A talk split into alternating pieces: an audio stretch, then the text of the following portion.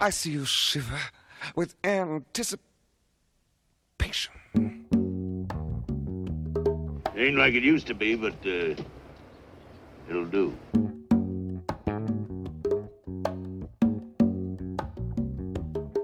Make it three yards, motherfucker, and we'll have an automobile race. I'll leave you. I'll leave you, baby. I'll leave you. Now leave me alone. Private Charles Pluntagon, a telegraphy specialist, communications platoon, headquarters company reporting, sir. Splendid. Pumpernickel. A plum picture. Nickel. Splendid.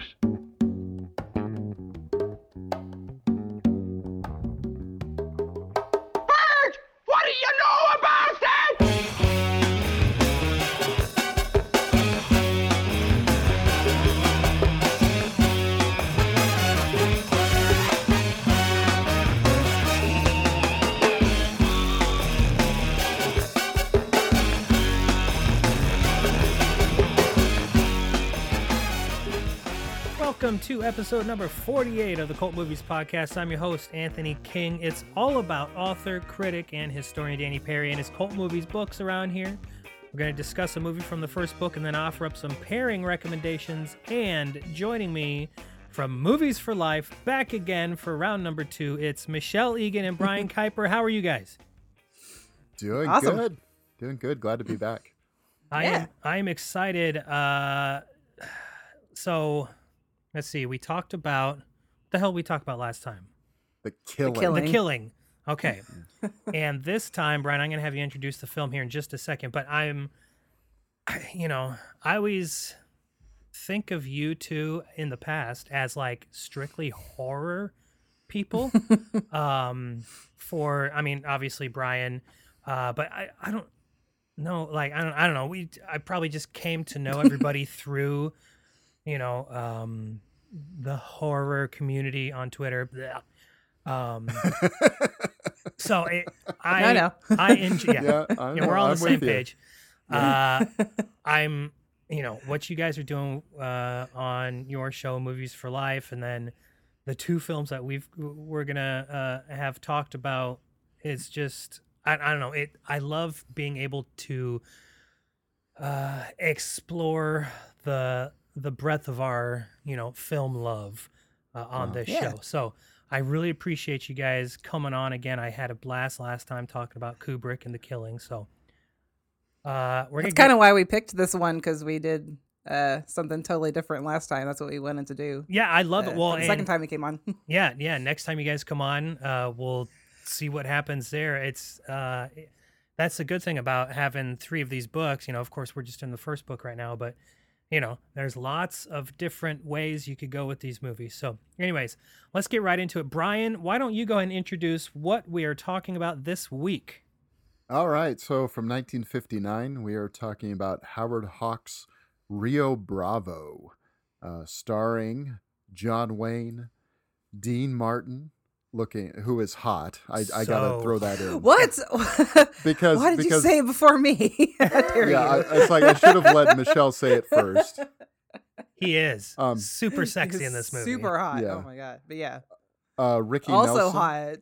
yeah, In the movie is Angie Dickinson, There you Also hot. Yeah. Also hot. Also hot. Um, Hell yeah. Walter Brennan. Also hot. Uh, oh, all, no, maybe Wait, not. no. Okay. Uh, but then we've got you know Ward Bond and whole bunches of other people in this. Um, seems like you know uh, one of those casts of people that always is in uh, westerns of this period. You know, I always see Ward Bond. I always see Walter Brennan. I always see Harry Carey Jr. I always see all these uh, Mhm. different guys showing up in all these movies. So of course John Wayne, but um, it's just uh, yeah. So Rio Bravo. Uh, what is it? Was there one of you that was like, you know, because I, you know, when I invite multiple people on for a single show, I just kind of turn it over to you, and then you come back uh, later after having discussed amongst yourselves. Was there one of you that was like, I really want to do Rio Bravo, and like, like made kind of made the final decision there? Michelle suggested Yeah. it. She she sent me. I the think I brought it up first. Yeah, and she sent me a little list, and I and I was like, okay, because I said you guys know which one I want to talk. I want to talk about 2001, Yeah. And I was like, no. because I love that movie. But we just talked about Kubrick last time for one thing, so that that was like, eh. But and we also talked about a noir. So some of them that she suggested were noir, and it was like maybe let's do something as different as 'Cause I think- possible. Yeah, Yeah, I think so that's that's why just we like chose- Maltese Falcon. Yeah, Um, Maltese and then this Falcon one, and Detour. and you were I like, think. Yeah. And you were like, why don't we do Rio Bravo? I was like, that's perfect. That's yeah, because we did a noir last time. I would, and I would really like to talk about a western. We haven't gotten to talk about a western yet on the show, really. Well, you you uh you for the killing, one of your pairing recommendations, Michelle, was uh Terror in a Texas Town. Yeah. How did Wait- you like it? I- I liked it. Uh, you know, my my feelings still have not changed. I still ask the same question: Is Sterling Hayden a good actor? Uh, I like him. My feelings have not changed at all. I still like him, but I don't know if he's a good actor. But the one thing I said to you on Twitter is that I wanted more harpoon killing because that thing is like fucking massive and huge, and it was. You know, I was like, is this guy gonna do like duels, like multiple duels with a freaking No. harpoon? but no, I, I, I liked it. No, it was good. I just said a harpoon was in the movie. I didn't say it was used lot. no, it was it was really good. I liked it. Um, so are you guys? Um, well, for, I should ask first watch for anyone for Rio Bravo, or had we all seen it before? I'd seen it once before. Okay. Yeah, I'd seen it before, um, but it had been a long time. I had almost forgotten what it was like. I, I, I, we were talking a little. Michelle and I talked a little bit um, before the show, uh, before we started recording here, and we're like, it's kind of really different than I remember it to be. Yeah. you know? Oh, interesting. yeah. So, um, but yeah, I have kind of an interest. I have a strange history with this movie because Well- the first time I saw it, I didn't like it. You know. Oh But- wow. yeah. Um. Well, well, hold on. Before we go any Oh, further, let's- yeah, let, okay. let me read a little thing from Danny, and then yeah, I want I want to get Yeah. into our histories with the film, and then uh, westerns. I love talking to people about westerns because uh, you know a, a lot of people assume oh what you know black and white westerns. Of course, isn't black and white, but like westerns are for you know old grumpy men who live in the South or the No. Midwest. Uh, but hell no, they're fucking awesome. Anyways, let me read I this little westerns. thing. Me too. Yeah. I'm with you. Uh, Danny says he he calls it a slam bang, exciting, truly funny western. Rio Bravo is quintessential Hawks. It is unabashedly commercial yet personal, which is why Hawks is revered by today's money hungry young Philistine directors. 1981, mind you. Is about a group of heroic men of action who work together for a common moral purpose. Expresses a masculine code of conduct based on courage, loyalty, perseverance, and expertise. Has a female lead that impresses the male lead by having what he believes are masculine traits independence, loyalty, inner fortitude, guts, he says in Fanatic. Uh, and at the same time, excites him with her femininity. Uh, how could she not? She's Angie Dickinson, and she's hot as hell. Uh, the movie also contains action, humor, and large doses of dialogue. Is filmed with a functional, unobtrusive camera, typically set at waist or eye level, and ends happily, which, especially during Hawks's later genial years, is very characteristic of his films. And uh, this is all true, I think, in my mind. So the first time I watched this uh, was maybe last year or two years ago, just so fairly recently. Uh, four stars on Letterboxd. That's good. Uh, but when so I got the Blu-ray and I watched it again the other night, and I was like, "What am I, an asshole? Four stars? Get out of here! This is a five-star movie. I think it's a perfect movie.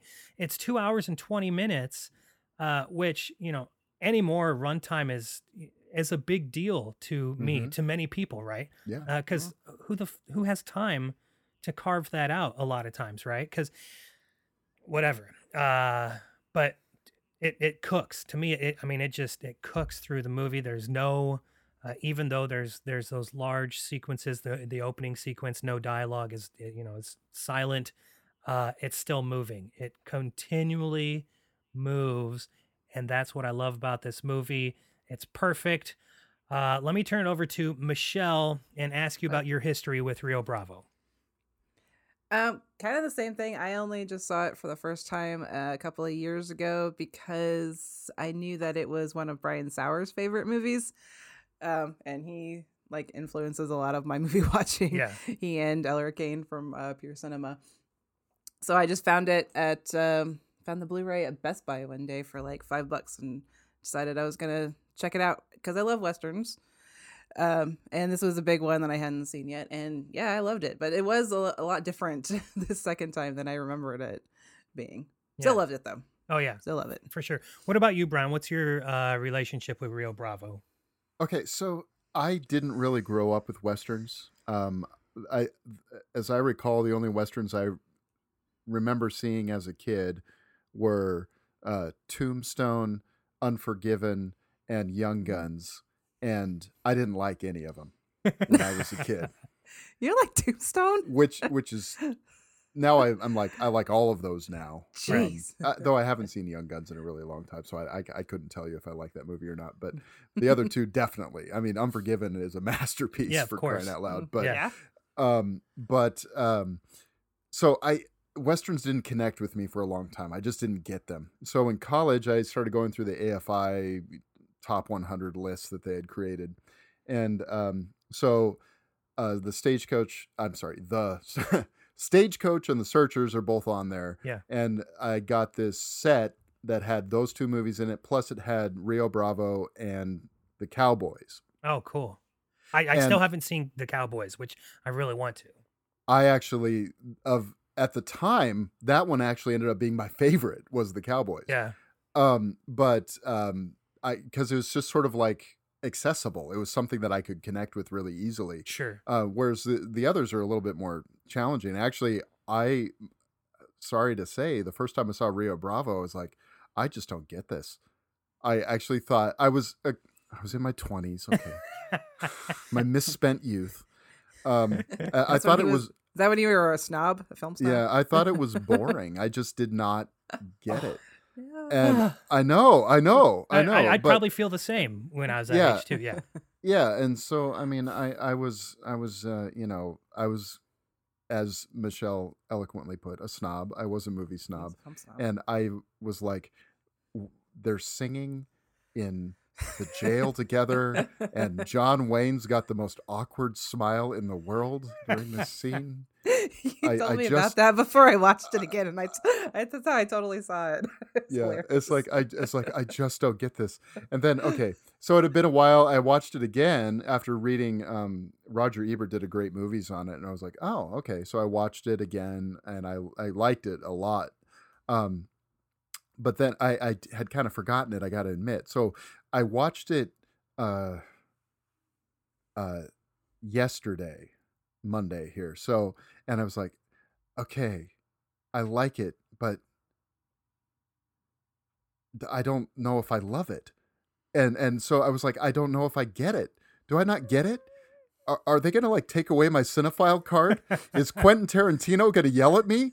Um, you know, because have you heard the whole thing about Quentin Tarantino? Yeah. You know, if if you you're gonna take a girl home, you're gonna show her Rio Bravo, Bravo, and she better fucking like it. I'm like, Quentin Tarantino's gonna yell at me. Um, but um, but anyway, but then what I did was this. Okay, I watched uh, the there's a com- there's a commemoration thing on the Blu-ray, Yeah. and it's got uh, Walter Hill and John Carpenter and Peter Bogdanovich, rest in peace. You know, talking about it on there and talking about Howard Hawks and talking about um, how Hawks approached this like three episodes of a television show kind of stuck together into a single film and and watching it in that way i was like oh i get it because basically it's like the beginning to about the part where uh dude shoots the guy in the saloon is like the first episode then you know after that there's the middle episode about to where you know dude quits and decides not to Yeah. and then from the singing scene to the end or it's so it's like because they all have sort of this this um this build to a climax Yeah. in each one of those sections it was like with a little sort of you know denouement to get you ready for the next episode going Sure. on and i was like i it was like I love this. This is fantastic. And I I, I was like I when I sort of figured out what worked for me while I was watching this, it was like I okay, I get it. I get it. This is a lot of fun. I really understand what they're doing here. And so that kind of was the key for me to and I and I ended up giving it 5 stars after that second viewing. I mean, it was literally I stopped it uh watched that commemoration and I started it again and it was like, Oh, nice. "Oh, okay." You know, Quentin Tarantino's not going to yell at me. Um, everything's fine with the world. okay. yeah there's uh well let's talk about our our histories with with westerns michelle did Mhm. you grow up watching westerns or did you come into them later in life There was probably a few that I remember. I remember my sister and I being big fans of like The Quick and the Dead. Yeah. Those kinds, but I didn't really catch up with any of like the the classic ones until Sure. much later when I realized that I actually really did like westerns cuz it's a little bit of an acquired taste sometimes for people, Sure. but um and most of the ones I've seen I I honestly have only seen like really the the big name stuff. I haven't really gotten into uh, you know all the there's like a shit ton from like all different dec- decades, so I don't have time for that. Um, but I don't know. Yeah, I just I've always I I like the just I almost kind of want to live in a western sometimes because it seems pretty cool. Like you're riding horses, maybe not as a woman, but maybe as like a gunfighter. And um, there's just an appeal that um, they have. They're really simplistic stories, and uh, a lot of them are about revenge, which Yeah. is a big thing for me. So that's what I usually like um, gravitate towards. But um, yeah, I don't really know what else to say. They're just cool, and I like them. yeah yeah uh brian did you watch westerns when you were a kid Not really, besides the ones don't that I think I mentioned there. But but then um, I got to admit, what really cracked the code for me on westerns was actually um, not even the you know the like the Searchers and and Stagecoach. Though I I didn't love the Searchers the first time I saw it. I I, I do think it's uh, an important movie, and I understand why people are attracted to it. But the Stagecoach I liked a lot yeah but um the one that really cracked it for me was the good the bad and the ugly yeah when i when i saw that for the first time i was like okay this is something and, and so I watched the leone ones and I that think mine was Once Upon a Time in the West. yeah yeah and you know once upon a time in the west was so i think i watched the whole man with no name uh Mm. quote unquote yeah. yeah it's not really he has a name in all three of the movies but you know hey they lied to us They lied to us. I know. Um, but What's you know, everybody's those- favorite out of those three, though? uh, you good the bad the ugly I was like for a few dollars more. Yeah, I think Or- mine was. The second Uh, one. yeah, I think Yeah. for a few dollars more is now my favorite. Um, though at first for a long time it was like yeah, the good, the bad, and the ugly, definitely. But well, of for- course, because it's like an amazing movie. But yeah, the Yeah. I like all three of them. But but you know, and then then it was like the Anthony Mann westerns Yep. uh, with James Stewart really connected with me, and um, then you know the Budd Boetticher ones. Um, recently, I've sort of uh, Yep. been able to get connected with those or really like those a lot too. So um, I- think there's a certain type of western that I really like, the ones that are a little bit more Yeah. uh, have a little bit of an edge and a little bit of a darkness to them yeah are the ones that I like the most. But you know, as far as like John Wayne, I think the key for me getting to like John Wayne movies was the Cowboys, yeah and you know, which is a movie that I think is just a lot of fun, and it's got Bruce Dern in it, you know, and it's and it's got um, it's got John Wayne actually giving a real performance yeah. you know? He's not particularly known for uh giving an actor's performance. He's usually giving a john wayne John Wayne. performance you know? He's he's performing his persona right? Um but you know i think when you see him in a movie that's really exceptional like this or like uh, red river another howard hawks one um you see hawks really had a touch with him was Yeah. able to get him to do some things that maybe even John Ford, who was so well known for working with him, didn't really take time to tap into with him, you know? Yeah, yeah, it's interesting. Uh, I, John Wayne was my intro into the American Western. Yeah. I, uh, you know, when when I was a kid, uh, you know, Rawhide was my mom was a stay at home mom, and so the TV was always on. We weren't watching TV, but it was just always on, you know. And Uh-huh. like, I mean, even you know, back in the '80s, uh, Rawhide reruns were like constantly playing, right? Rawhide, uh, um, uh, the Rifleman, uh, but uh, you know, I, I'd sit down and try to watch them when I was a kid, and they were still boring. I remember every Friday night growing up, we'd go to my grandma Joe's house, and there'd be a double feature. One of the, you know, uh, us kids would always be able to stay awake for the first one, and the second one, uh, you know, it'd be late and we'd fall asleep. And I remember the one time one of the second movies was Unforgiven. And I Mhm. remember laying on my grandma's bed and you could watch, you could see the TV in the living room like barely through the doorway. And uh, I just remember thinking, "Oh God, what a boring movie." And of course, when when I watched it, you know, for the first time like three years ago, I'm like, "No, it's not boring at all. It's a masterpiece." What yeah, you know? that's right. Yeah. but I mean, you know, to a to a kid, to a ten year old, sure, Uh-huh. whatever, it could be boring. Uh, so I, you know, I always assumed westerns were boring, and uh, when I was, you know, maybe how old was I? Twenty, I think. I was just starting to kind of explore movies. I've told the story a bunch how my mom, you know, I was like, I think I like weird movies, and she, and you know, she she said, "Oh, you you you like weird movies." Well, let me take you to the video store. I'm going to get you a weird movie. And she rented, we rented uh, Blue Velvet. And she's she's she's not a Blue Velvet fan, but she just remembered watching it, thinking this is fucking weird. And I, I watched it then, and I was like, yeah, you're right, but this is like brilliant.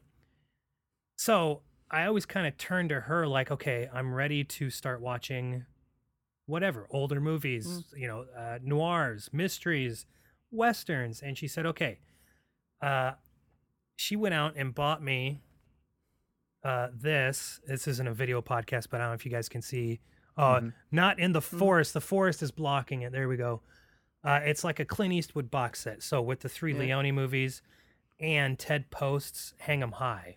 oh yeah. And so I went through those seen that one yet. and I was like, oh, westerns are fucking cool and gritty.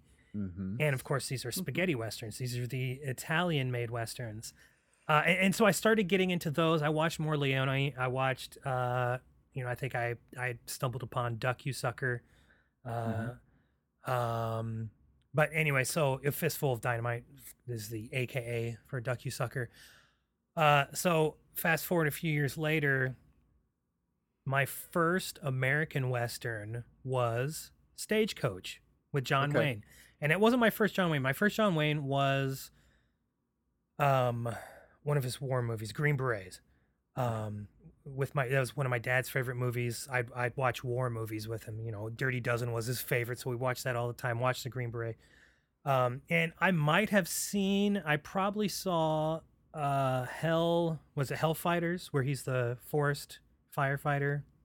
Oh, that's a good question. Uh, I, I can't remember for sure. I think you, that I, might I think it, it's that, yeah. that that just recently came out on Blu-ray. Anyways, so Stagecoach wasn't my first John Wayne, but it was my first John Wayne Western. You know, he's typically known for his Western work, but I hadn't seen a John Wayne Western. That wasn't my first. It wasn't until years later that I saw a John Wayne Western Stagecoach, and I loved it. And so Yeah. that's when I started deep diving into the American Western. Yeah. Um, and you know, I I don't know if I prefer American Western over like a spaghetti Western. Um, I like all westerns because like Australia makes some great westerns, yeah.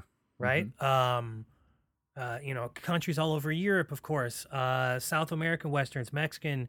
I mean, there's- ev- everybody like kind of takes the template, either the spaghetti western from Italy or the template of the American Western, and then that's what they base it around.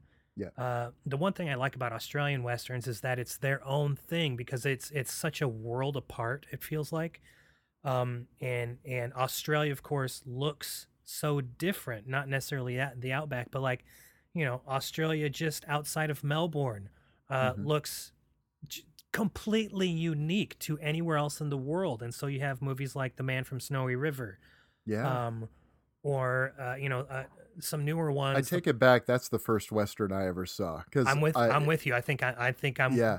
We watched that all the time growing up. Yeah, it- we saw it in the theater. You know, as what 1982, right? 82 it came out. Yeah. I, I would have been four years old. So, uh, but yeah, that's got to be the first western Yeah. I ever saw. I think I'm with you. An Australian western, you know, but like Yeah. there's you know the proposition is a great Mhm. modern western with Guy Pearce. So That's good. the one I was thinking. Yeah, I was trying Yeah. to think of one of the Guy Pearce that I had. I started watching that, but I didn't finish it. I got oh, it's yeah, it's so good.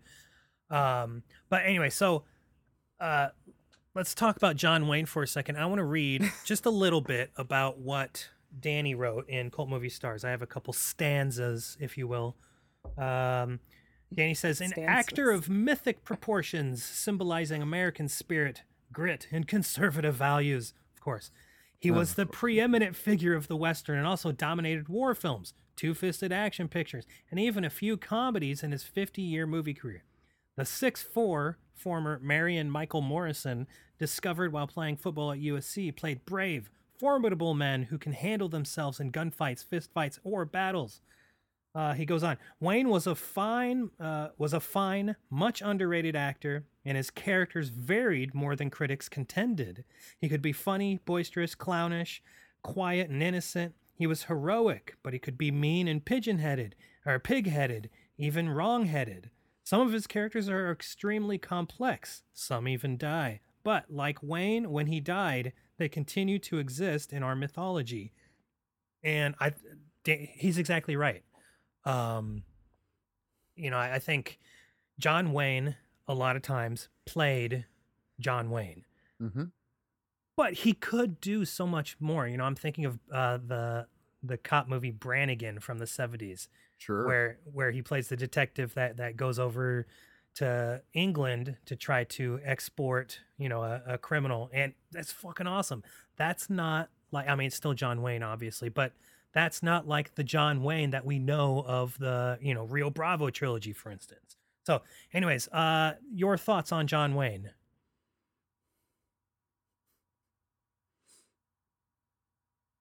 You know, I I always like seeing him on screen. I think he's fun to watch. I think he's I like even when he is just playing, you know, I because I remember okay, so one of the earlier westerns I saw was um, The Man Who Shot Liberty Valance in class. It was it was um, an English class. So we we were or drama class because we were gonna do like a, a character analysis thing. Sure. So she showed us the man who shot Liberty Valance, and it's like, and just all of us for you know seventh graders or eighth graders, I think, going around saying, "Well, they're Pilgrim," you know, uh, it was just sort of one of those things where where it just it it it's it's such an overused word, but it is iconic. Yeah. You know, I mean, just the way that he uh, he was a such a towering figure. I mean, like you say, six four, but but also I would have loved to see his movies on a big screen because I've only ever seen them on television. You know, even my big TV, it's nothing compared to seeing it on a you Right. know a full screen. You know, and just seeing that stars like that literally tower on screen like that. Uh, but he was he's just one of those that has uh, that presence on screen, you know, um, that is so strong Yeah. and uh, kind of exudes from the screen. Sure. Um, even in a movie like this, I mean, there are parts of this where I think he's playing a little bit of a, a goofball on yeah. oh, occasion, you for know? sure.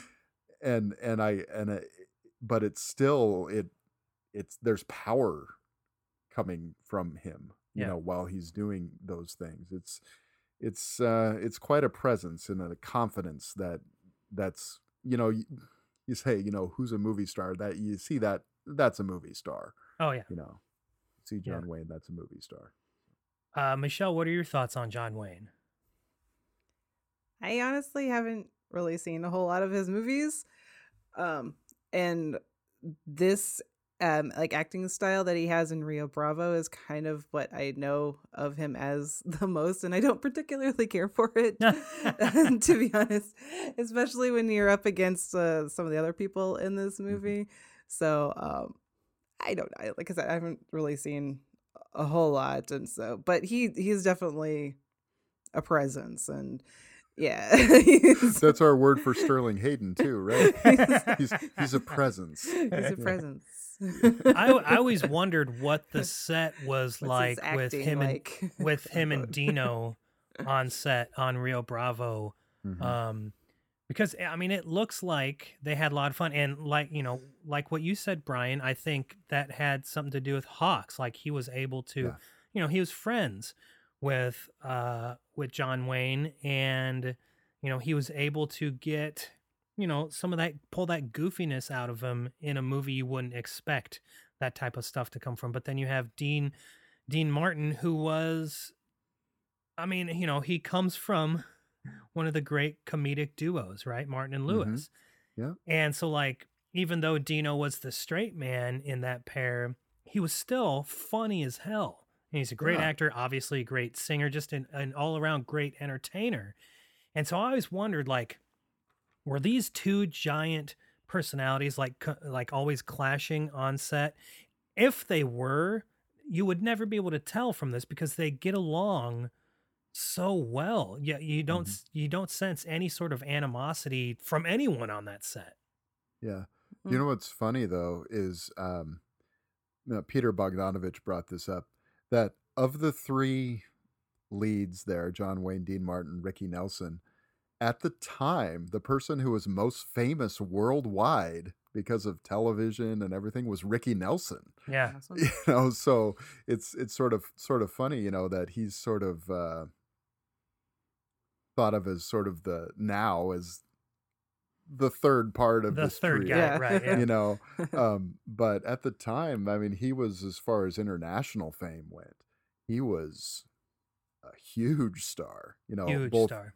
both as a musician and as a television star ozzie and harriet growing up with that um so it's really interesting um but that that trio the three of them that's it's really it's really something to watch you know It is. What my favorite thing about the movie is how Chance, uh, John Wayne's character, never gets in. Uh, shit. Uh, just slipped my mind. What's Dino's character's name? Dude. dude, Duh. Uh, never Chance never gets in Dude's way. Like he, when Dude is is you know having a meltdown, or when he's uh whatever when he's trying to process whatever is happening in his life because he's been on this two year bender, right? Mhm. Um, and but Chance s- lets him play it out. Uh, and that is my favorite thing. Like that is, Yeah. you know, it's like an older brother uh letting the younger brother learn and experience things and he never like uh he never forces him to do anything Mhm.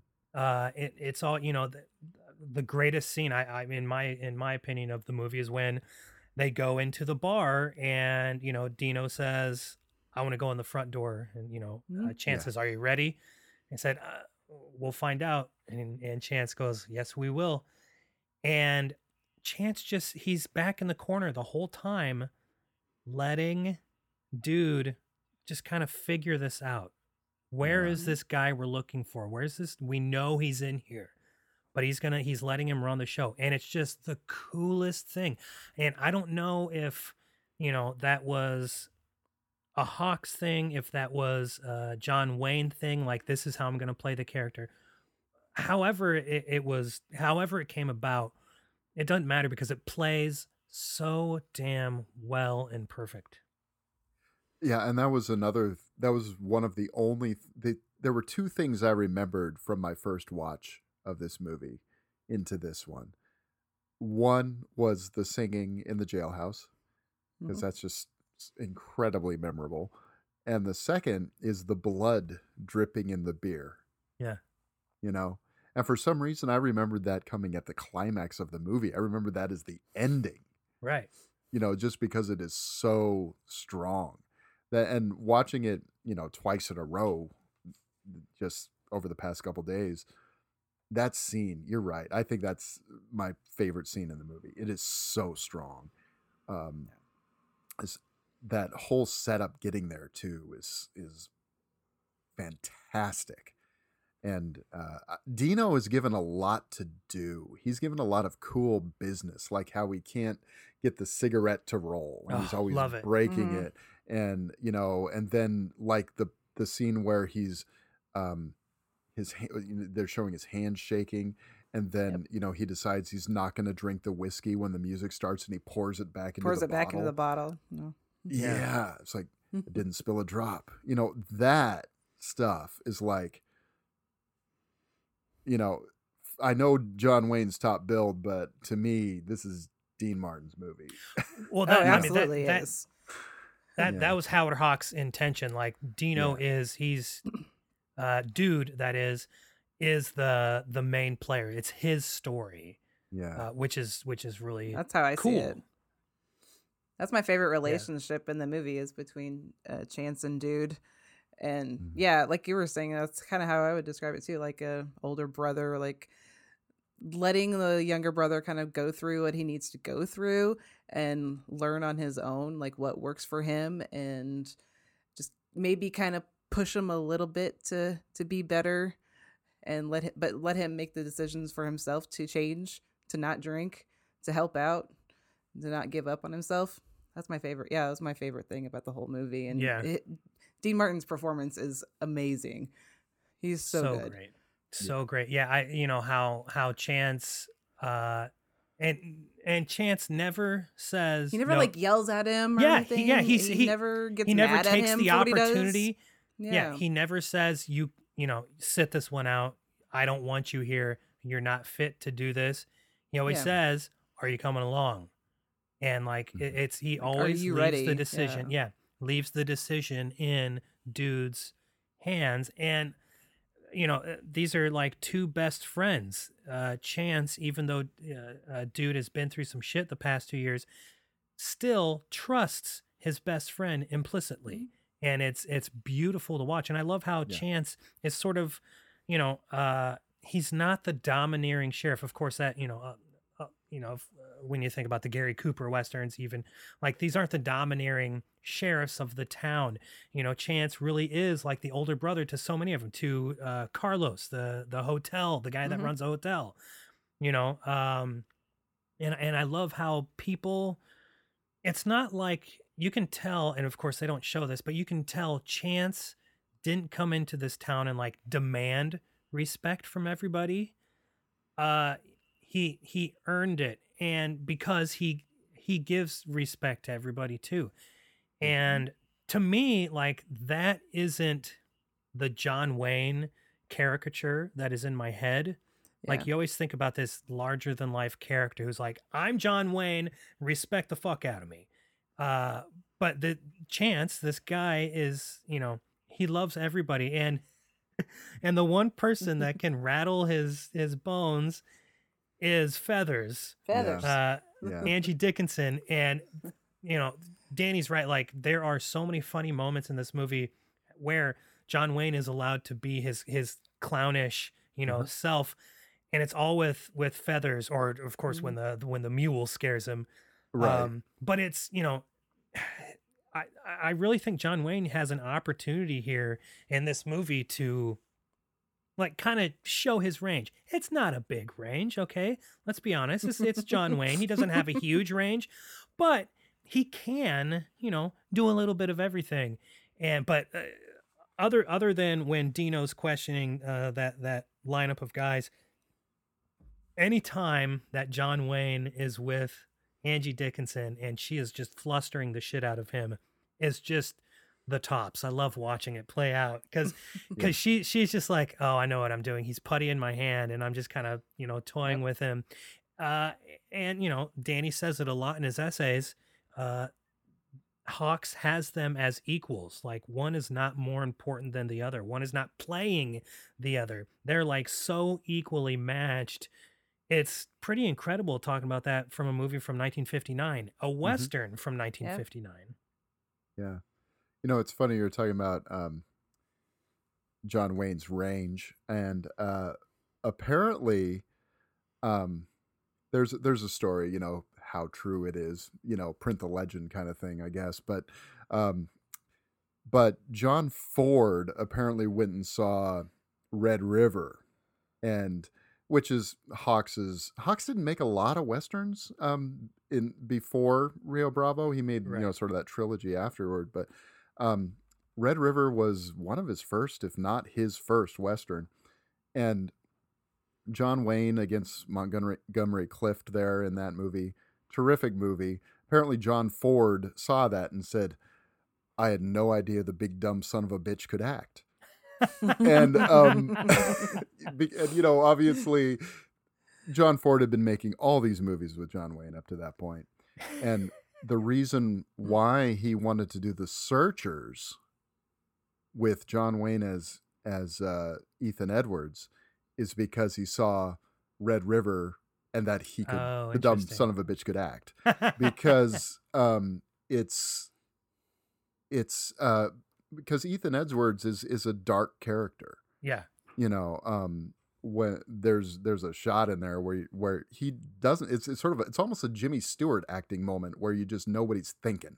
Yeah. There's just this close up that pulls in on him. It's like, oh my gosh, he's gonna kill her. Yeah. Um, I don't, you know, spoiler if you haven't seen that movie. Thanks. Actually, it, it's so random that that if you haven't seen the movie, you probably wouldn't remember that. it probably wouldn't mean anything to you. But um, so that that's just some of those things that you know Hawks I think is able to tap into John Wayne in a way that even like I said, John Ford um, couldn't until he saw the potential there. I think.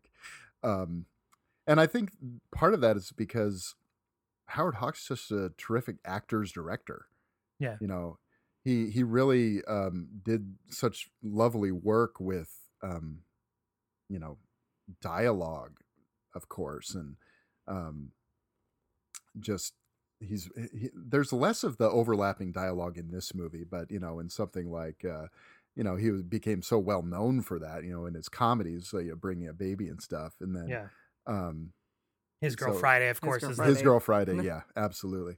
Um, so, so I think um, just the kind of performances and mannerisms he's able to get out of actors, and you see that here too. You know, um, like there's this. I love. I, I think um, some of that probably came. You know, Dean Dean Martin. I don't know how much of that was put into his performance. Probably these little pieces of business where, you know, Hawks were saying, you know, let's give you this little something that you do. Yeah. My favorite thing is him rubbing his beard all the time. through the Yeah. Yeah. While he's thinking. Yeah, and then Ricky Nelson's always kind of rubbing his nose, yeah. and um, then you have uh, I love the part where Angie Dickinson is shaving dude, where Feathers is shaving him, and she's concentrating pinches so hard. She's kind of she's kind of she's kind of sticking her tongue out a little bit, like she's concentrating really hard. And in that interview with um, Angie Dickinson in that thing on the Blu-ray, uh, she says, "I never would have thought of that. That was directly from Hawks telling me Oh, what to shit. do." And Wow. so, and you know, it's and it's just like this simple kind of thing, you know, where you know if you're concentrating really hard on something, you kind of stick Yeah. your tongue out.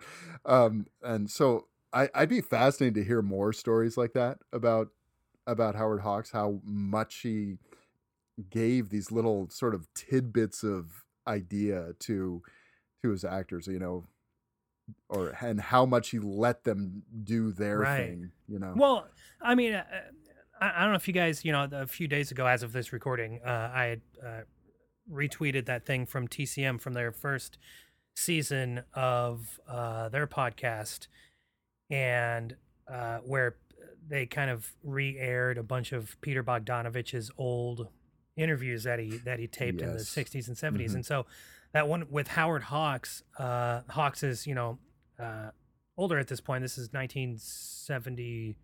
1971, I think, is when they taped it. yeah. Um, but like, I mean, it, it is. You know, I in my tweet I said it's a 30 minute masterclass. I swear to God, like this man is fucking brilliant. Yeah. Like just uh, it, the way his brain works, it just sounds so natural. And to think about eh, making a movie seems like the hardest thing in the world.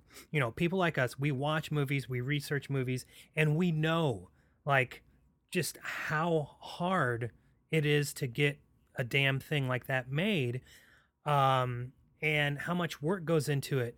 And I, i'm sure howard hawks put so much work into it but i have never heard a filmmaker just kind of freely flow from his mind just how to direct a movie. Like it was just so natural for him to talk about it and i've never ever heard that uh, you know in the Yeah. hundreds of interviews that i've read and watched i've never heard an, an, a, a director just be so casual and natural about oh this is how you do it I mean, Mhm. it's it's unbelievable i loved it Yeah, I listened to that a long time ago. It's definitely one worth visiting because that uh, that whole season was just fantastic. great well it, they they he they did air one with it was like a had three actors. I think it was jimmy jimmy stewart john wayne and maybe it was henry ford. I can't remember. Uh you know like maybe 10 minutes of conversation from each of those guys. But you know it was interesting listening to john wayne. At this point i think when when bogdanovich interviewed him he was pretty pretty john wayne by that point uh, you know, kind of, kind of the asshole Playboy interview John Wayne that we all Oh yeah, Oh, seem to yeah. hate. Uh, but it's still you can't take away the mythic personality of of you know what he did. But Howard Hawks. So you know, just this past weekend, I kind of went on a little Hawks tear, right? hmm Uh, and I watched Scarface. I did like three different Hawks eras. I did Scarface. I did Bring Up Baby, and then I did no, no. No. What did I What did I watch? Scarface, Bring a Baby, and The Big Sleep. Yeah. Yeah. And uh, you know, last I think it was last season. I was talking to Hertzberg from Fun City Editions. We were talking about Two-Lane Blacktop and Monte Hellman, Yeah. and just when you look at Monte Hellman's filmography and just like all the like random shit he did, like he was just a director for hire. He could do Yeah. anything, like whatever the job called for. You call Monte Hellman, whatever. You know, he did Silent Night, Deadly Night, part whatever it was, five or four, uh, three. three. Okay, Yeah, like I had to he- watch he- them all for a he- piece I did. he could do it all. And so you look at Howard Hawks's uh, filmography, it's the same thing. Like the guy could direct whatever you wanted him to. It's incredible his filmography. The Yeah. the uh, the variety of his filmography. yeah. yeah. Oh, absolutely. Okay, I have a question for you here. Uh, ha- have you both seen the the trilogy, the Rio Bravo, El Dorado, and Rio Lobo? I haven't seen either of the other two. I don't Okay. have either. uh, it was a little confusing. I watched El Dorado just like last week or two weeks ago before rewatching Mhm. Rio Bravo, and I was like, "Wait a minute, didn't I just watch this?" Because it's you know it's written by Yeah, uh, Leigh Brackett, and both of them are, and it's like essentially a remake. Uh, yeah. Leigh Brackett to- was like, "Why are we doing this? This is exactly the same movie as I recall." I heard some interviews with with her. Uh, I think Pure Cinema did something. yeah, Uh, Yeah, that's what it was. that. That's what it was. Yeah. yeah. hmm And so El Dorado was the one that was pretty much just Rio When did- Bravo again. When did those come out? Uh, da- da- da- again, somebody- okay, so Rio Bravo comes out in '59, Yeah. and El Dorado comes out in '66. So seven years later, uh, with Okay. Wayne playing what he did in Rio Bravo, and then it's um, It's the same story. yeah, it's the same story. Uh, and Robert Robert Mitchum in the my uh, face. the dude, and then James Caan as uh, Mississippi, not uh, Not Not Colorado. Colorado. nice. oh wow! I I, Yeah. I was like, no, I really want to see this now. Yeah. well. I watch okay, this. well, you know, uh, James Caan, uh, a lot funnier, a lot more personality than than Ricky uh, Nelson. I gotta say, so that's a lot. Like that role is a lot more fun in El Dorado. Um, but I, I still prefer eh, Robert Mitchum. Like nothing, for God's sakes, you can't take anything away from that guy. Yeah. No. Um, but uh, you know, I, I don't know. I just prefer barely, I guess, over El Dorado. I pre- I prefer Rio Bravo. I haven't watched Rio Lobo for a couple years. I can't really remember that one. Maybe it's good that I didn't rewatch that because then it, I'd it'd be a real jumbled mess in my brain. Like, what the hell's going on? Okay. Uh, I will watch any movie for like actors that I like, so I'm into it. I'm gonna go watch El Dorado now. yeah. Oh, it's it's great. It's great. Uh, have you guys seen High Noon? Yes. I saw it in college. Okay, Yeah. so you know, of course, this is this The was kind of response to Hawks, uh, yeah, High Hawks Noon, and yeah. Wayne's response.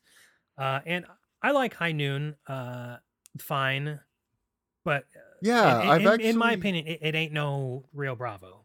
Yeah, you know, in all honesty, really what's funny, what's funny about High Noon is the first time I, it was one of the first westerns that I saw, uh, that you know was a classic western, Sure.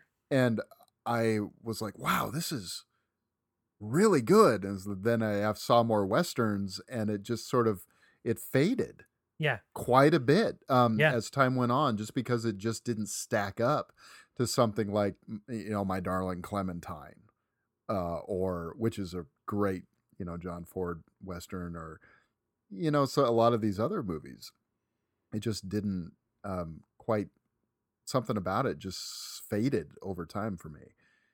Uh, in compa- by comparison, I think. Michelle, you really liked it though. I remember uh, they showed it to us in one of my film classes in college, and I remember really being into it. But yeah, I haven't watched it since then. Um, I remember kind of being into like the simplicity of it. Yeah. Is Yeah. what I remember the most. And that it wasn't what I what I thought of when I thought of a western. It was very, still very different. But I'd have to I have to rewatch that one again. I do remember really liking it. You know, I, I I do like Gary Cooper a lot, and uh, this this uh, well, in book one, we will get to Man of the West. Oh, I So love that movie. Yeah, Man of the Man West. of I the re- West is I really like. brilliant. Great, Yeah, so- it's actually as as far as the Anthony Mann westerns go, I was like, oh, uh, it doesn't have Jimmy Stewart in it, but but then I saw it, it was like, oh man, this is so so good. It might even be my favorite of all those Anthony Mann westerns. The, Oh, wow. the- that series of six or so, because Yeah, I remember it being really good, and all of those are really pretty good. Most of Yeah. them are, are Yeah. at least pretty good.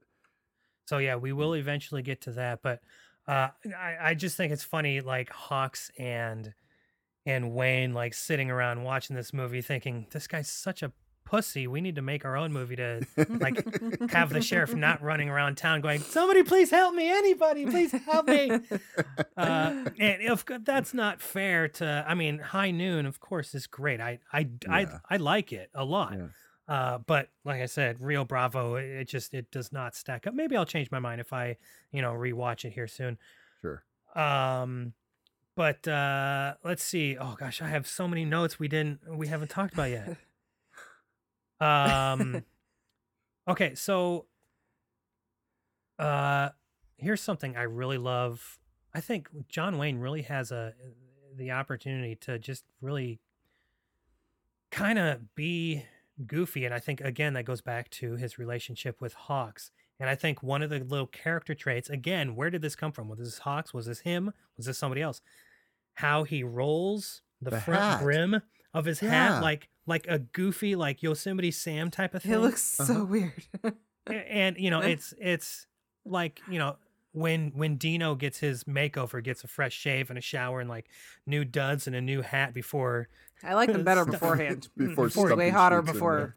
before Stumpy Sorry. fucked his hat up, but like he's got that like really cool looking perfect hat, and so that's Yeah. what you think of these like cowboy hats. But John Wayne's wearing you know this nasty old like it's got a hole in the middle top of it, and he rolls the brim. I just I love that. Like that's another thing. Like that's not the John Wayne you think of when you think of John Wayne. You know what's okay? So Peter Bogdanovich on that again. This is from that commemoration thing on the Blu-ray. He said something. Like he went. He was at John Wayne's house and he saw this hat under glass, and he said, "Um, what is that?" And he says, "Oh, that's the hat that I wore from Stagecoach all the way through Rio Bravo." And had it had it was falling apart, so um, we had to get a new one after that. So apparently, yeah, I mean, really? yeah, and I was like, "What? Really?" That Oh, just that's incredible. Well, I that, I mean, mean, it, if- it if looks that- like it, the fucking thing was falling apart. if that's i mean if that's true i mean i mean because it seems like he's wearing a different hat in the searchers but um but i you know looking thinking back to you know the famous shot you know pushing in on ringo the ringo kid you know in stagecoach i'm like is that the same hat?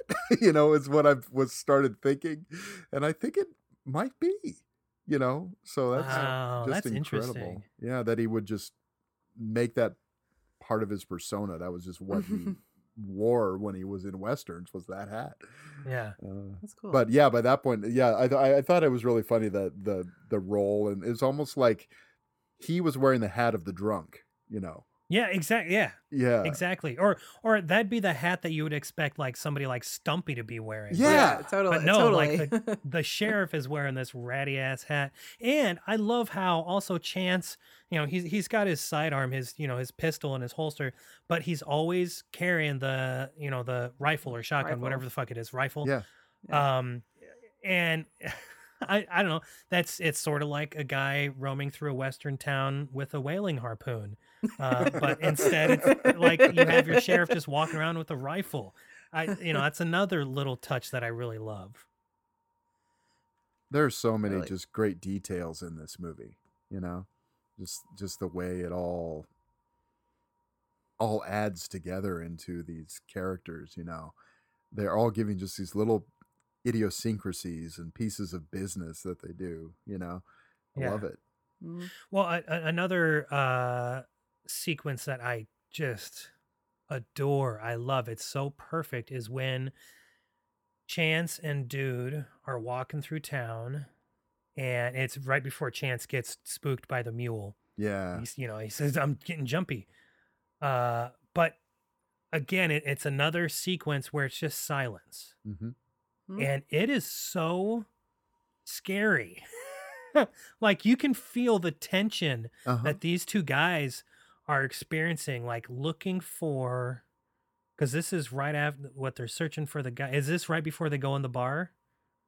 this the other is bar? yeah this is after so. um this is After Wheeler- uh pat's been shot Yeah, after Wheeler's been shot. Yeah. Yep. yeah It's so scary Yeah. and like the the tension building again.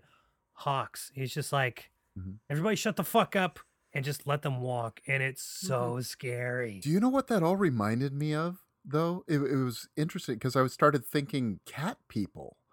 Um, Oh, the Val yeah. Lewton movie where she's walking down the street and she's walk ke- keeps looking behind her. Yes. You know, and then Mhm. and then when the horse jumps out, it's almost like the when the bus pulls up.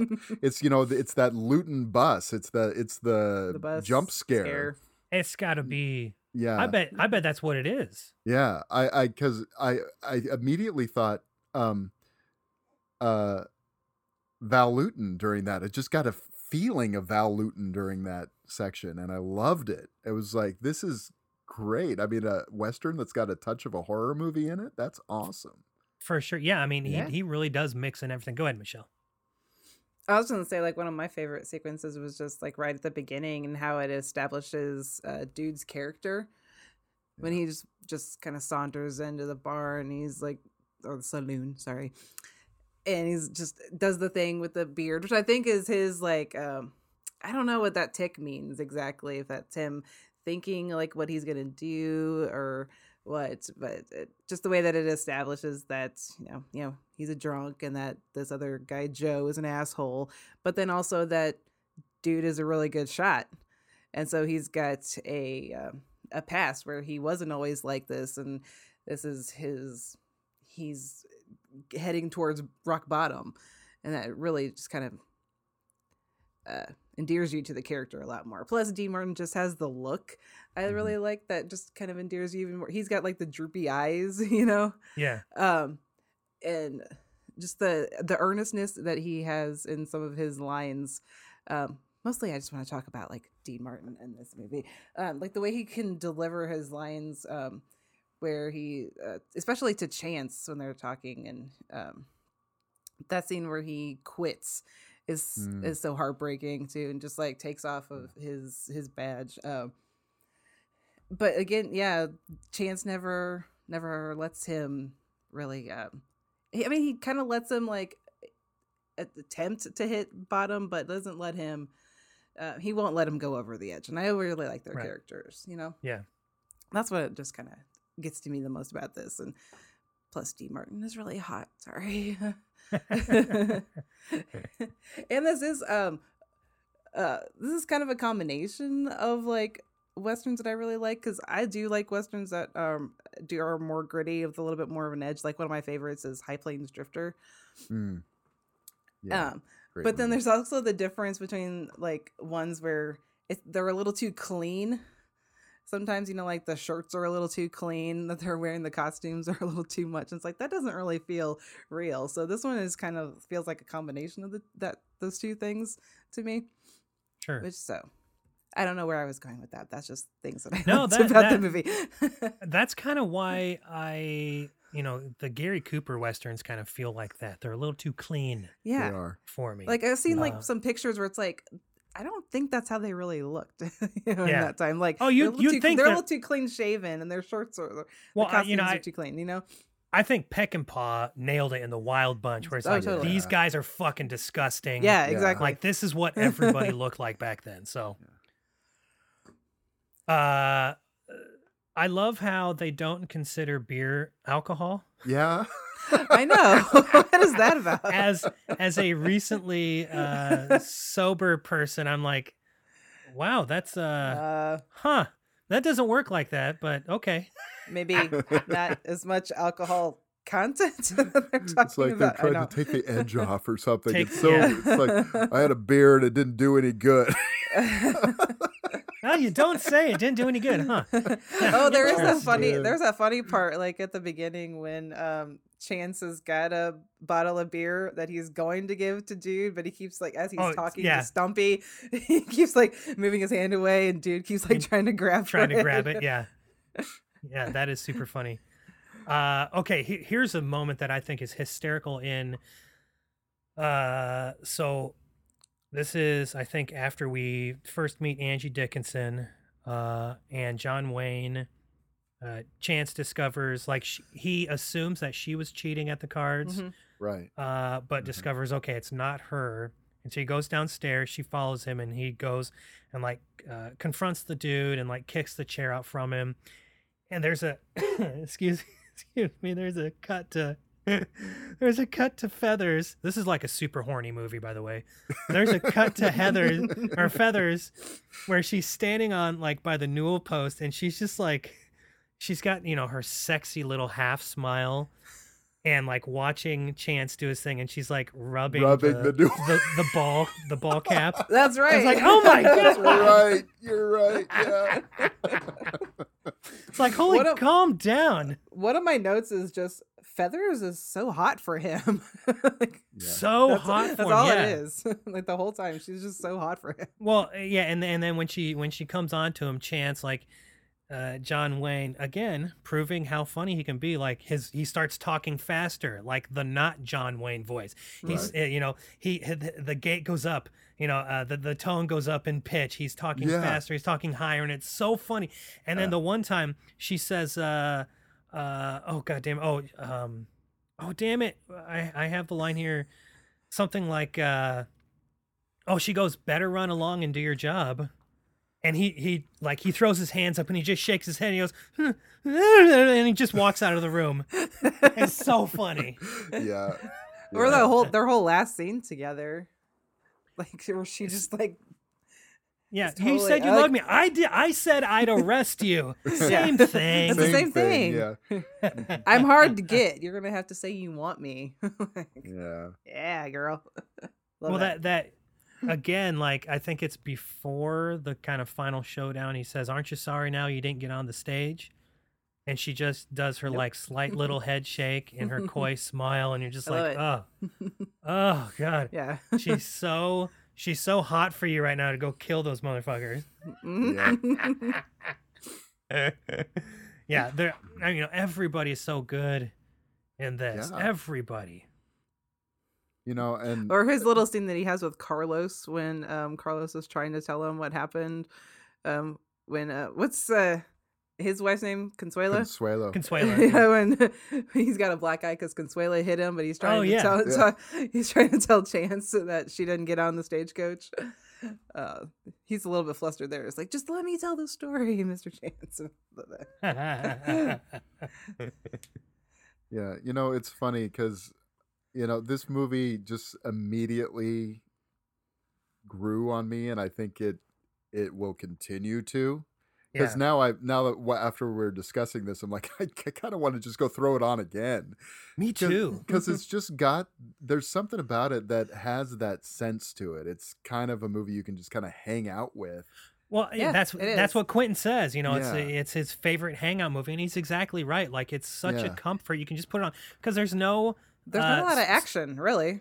there yeah and and there's no spoilers if you haven't seen uh Rio Bravo sorry but uh there's no like major tragedy Mm. uh and you know it's just it's just a good Dude total- gets kidnapped a couple times, but he's fine.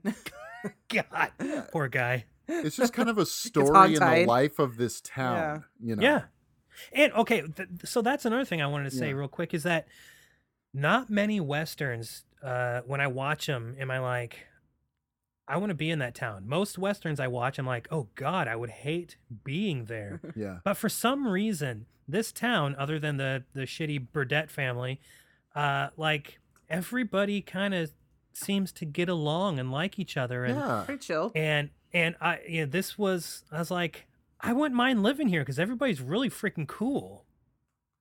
And it was also kind of nice to see just I mean there's not a lot of it, but there's the racial diversity in the movie. Sure, Mhm. Yeah. You know, because we've got the Mexican characters and the Chinese character, and they're all just yeah, the Undertaker, yeah, they're yeah, they're just there's no difference in how they rea- they work Yeah, with each other. Treated, it's yeah. Everyone everyone's treated exactly the same.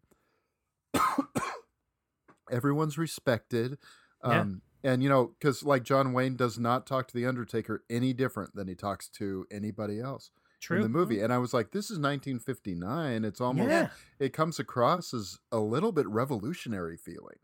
It- you know, yeah, just absolutely. just you know even though there's small moments but i mean like you said i mean um, carlos and and his wife they run the hotel they're they're among the Mhm. richest people in the yes, town yeah, you know it's not they really give Feathers a job. Yeah it's not really emphasized but the but it's Mexican people give the white woman a job. Yeah, that Yeah. I mean, that's a good think about point, that. yeah. That's crazy. Yeah. And so, I mean, it's subtle in the movie. It's not like a big in your face kind of thing at all. It's just part of the tapestry of the movie. Um, but I was like, that's really cool, you know, Yeah. considering um, how, you know, so many Western stereotypes, you know, are, Yeah. Mhm. this is not the case. Um, you know, Exactly. um, And it's Yeah. not a particularly violent movie either. I mean, there is like the family that kind of owns everything. They're the Burdette's or um, Yeah. Joe's brother Nathan is the one who's like a wealthy landowner or something, and that's the the sway that he has over the town, I Yeah. guess. But it's not Mhm. like in other westerns where like someone's getting shot like every day, you know, Right. which is um good. Which I kind of um I remember this having a little bit more of a climax. It kind of seemed like anticlimactic when it got to the end, even though there's a big explosion. Explosions are cool, but That that's the idea. Like Stumpy's like, uh, don't you think this is gonna be a, a bit too much? Or he's like, he's gonna take the whole thing down. Yeah, Like, that's what the is- idea. that's the idea. Yeah. yeah. For some So- reason, I always had it in my head that this was a siege movie. Or I always thought the m- a That- lot more of it yeah. took place in the jail. Especially I like was- Brian and I were talking about like when they were like, we're just gonna hole up in here for three or four days until the marshal gets here. I remember Yeah. so much more of it like taking place. Like maybe I was thinking of Assault on Precinct Thirteen. Yeah, I know. That's that. I think I was kind of equating the two a little bit in my I head. I think I was that- too. A little bit more towards the Assault on Precinct 13. Um, because uh, you know, John Carpenter always says that this movie was, you know, kind of the inspiration Yeah. for that. right. So and he um, he does the who's he with? He does the commentary on that Blu-ray. With, right. I can't Uh, remember who the. oh, Richard upstairs, yeah. Schickel. Yes. Oh, with Yeah. Richard Schickel. Oh Yeah. wow. So is that? that I, I have to listen to He's that. the 'cause time. He was the critic for Time magazine. I want to say. Time magazine. Yeah. yeah. Oh, okay. I don't know any of this stuff, man. Well, Richard Schickel. What am I doing a- here? he was a terrific biographer of of of some. Uh, you know, I think he did a Clint Eastwood one that I read. He's done. You know, he did some of the. Uh, he did one on Scorsese and some other people too. So Oh, dead. Yeah. Sweet. where he Okay. helped put together some. Yeah. There it is. Uh, Yeah. it's out there somewhere. Uh, we're gonna move on here, but Rio Bravo, just a masterpiece. I I I want to thank you guys. I told you this over uh, our Twitter messages, but uh, after two weeks of movies that uh, I was not in love with, I was so glad to come to a movie that I am over the moon about. And that was, I'll, I'll tell you, it was it was Greetings. Brian De Palma's Greetings was Oh, I haven't watched uh, that yet. I have. two- I have that blue. before. and then uh, uh, I just recorded last night Roger Corman's Little Shop of Horrors. Oh, And I, I feel bad for uh, Bill and Heather came on for greetings and, and then Unsung Horrors came on last night for Little Shop. And I feel bad because, of course, they all love those movies. And I'm like, oh, guys, not good. Not good. So, anyways, I appreciate you guys coming on and, and giving me something that I'm super excited to talk about. Uh, we, we're already, Anytime. our runtime, I think, is already longer than those two episodes, which tells you that I really didn't have much to say. So, Well, what's Uh, funny is you know this is this is short for Michelle and I. I mean, we this just is this is like nothing. we, we just okay. This is like we're just getting started. we we recorded an episode on midnight mass. How long was, was that episode? Five hours. Five hours. Is that why you split it into two? We are going to be splitting it into uh, pieces Possibly. when we when we release it. I bel I have a feeling. I'll we- see if there's. I'll see if there's a good Yeah, split point for that Break one. Point, yeah, yeah. we might Yeah. have to. it'll probably be a little shorter when it's edited down a little bit. But mm, boy, There that's the wasn't really a longest lot of- we've there wasn't really a lot of pauses in that one. Yeah. that was surprising.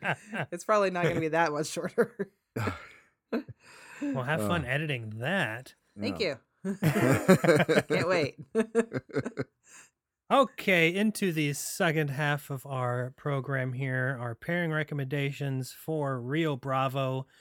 Uh, I had, well, I'm interested because we've thrown out a title already on the show.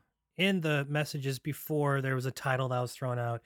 I'm just curious if that's going to come up again. We'll see. Let's get right into it. Let's start with uh, Michelle. Let me hear your first pairing recommendation with Rio Bravo. Okay, I'm the one who threw out that title. I'm not going to say it. Okay, okay. it's too obvious.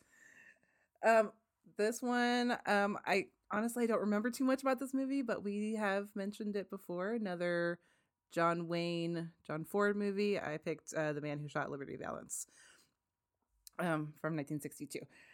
Um, mostly what I, uh, like I said, I don't have the best memory of movies I've only seen once. Um, but what I kind of remembered about this one that felt like a good pairing to Rio Bravo was just um, a guy standing up to, you know, the the group of villains or the the gang in the town. Um, so this is uh, Jimmy Stewart as uh, Rance Stoddard. Um, it was coming back to me as I was reading the Wikipedia entry on the. Okay, at the beginning, you know, it shows that he's a U.S. senator now, and he's coming back to um, his hometown uh, for this guy Tom's funeral, and so it goes back to when he was a young man, and when he was a young man, he was known um, as the guy who stood up to Liberty Valance, um, and the the gang that it was in that town. I don't remember the name of it, and that was pretty much the only connection that I had to this movie. But and it's a great movie too. Uh, it's the first. It's actually the first of the the Jimmy Stewart westerns that I've seen. But I'm definitely want to see him in more stuff. oh, cool. Uh. Uh, let me admit something here. I've never seen a Jimmy Stewart Western. So Oh, you haven't seen this one? I, Oh. I've never seen the This man. Who is a great one. Yeah, yeah. So I'm I'm excited to to finally do it. Yeah, and also be sure to check out the ones he did with Anthony Mann. Oh, I definitely those will. are- Those are the ones I want to see. Tho- those are Yeah. so good. I mean, um, Naked Spur, Winchester 73 are the ones that sort of stick in my mind. But Those are the ones Rachel um, told me to watch. Yeah. yeah, but they're Yeah. they're really some uh, interesting ones. There's one that kind of takes place in the Northwest, so I'm partial to that because you know that's where I live. Um, and I like a I like a Northwest Western, you know, like uh, McCabe and Mrs. Miller kind of thing. What what's what's Um, the one where where Jimmy Stewart he's leading a family like across the country or like he's hired to have them cross some Oh right. Uh, yeah, I can't remember which one that is, but uh, I remember that. There's, is it the Far Country? uh I don't think so. Bend of I think it's Bend of the River. Bend of the River. Yeah. Yeah. That's I remember that one. I, I actually need to watch them all again because uh, it's been a while, but those are so good. Actually, one of the first I saw westerns that I saw was maybe my first John Wayne western was with Jimmy Stewart. It was actually his last movie called The Shootist. Oh yeah. yeah. So it was Cool. an interesting movie. Yeah, I I really need to to dive into those. I think I probably my my interest for Bend of the River was peaked probably from Pure Cinema again, uh, as Yeah. you know my my interest in many many many many hundreds of films That's pretty much pretty much every movie that I watch now is because, because of them. Pearson. Exactly, that's right. Yeah. Um, okay, Brian, let's go to you. Your first pairing recommendation with Rio Bravo.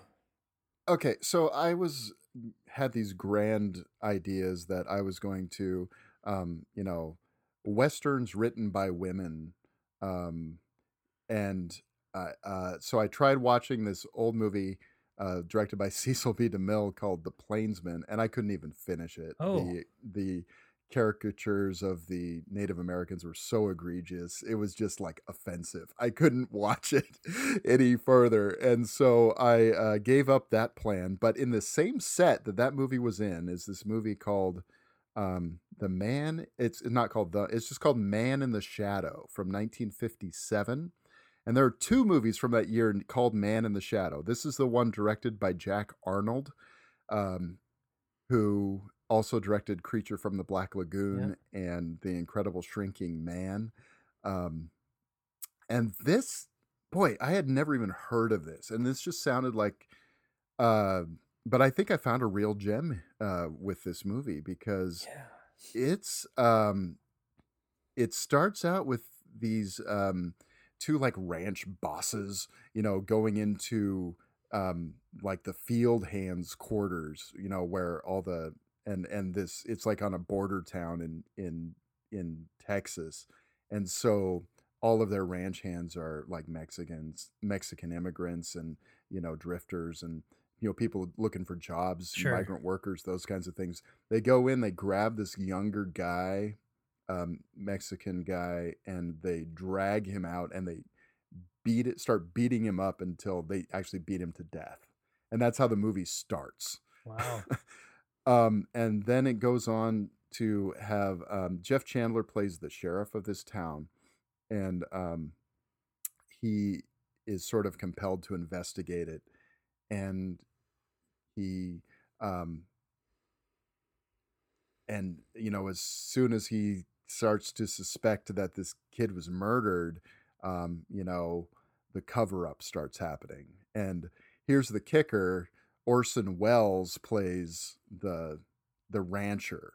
Okay, so this has this has the small town. It has you know the small town sheriff against the big landowner. It's got a drunk jep- deputy that's in it a little bit. It's got but one of the things that it's really interesting about it is that it really is dealing with race. There's this great scene where all of the people because the sheriff gets roughed up by the same people at one point and um all of the townspeople are watching him it's like we're shocked we're so shocked and all these things why are you shocked and he says because is it because my name's ben sadler and not you know um the name of this of the mexican boy that was beat up Sure. uh, is it because i'm a taxpayer and not a drifter? It's like is that why you're shocked?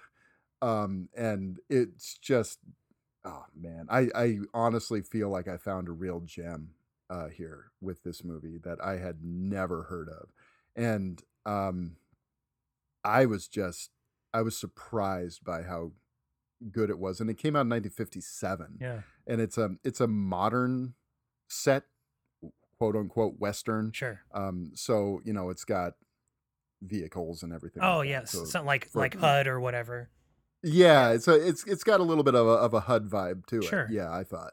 Um, but yeah, I was, I, I really liked this movie and was surprised by it. So so I just recently put together a Letterboxd list of of uh like a Kino Lorber wish list.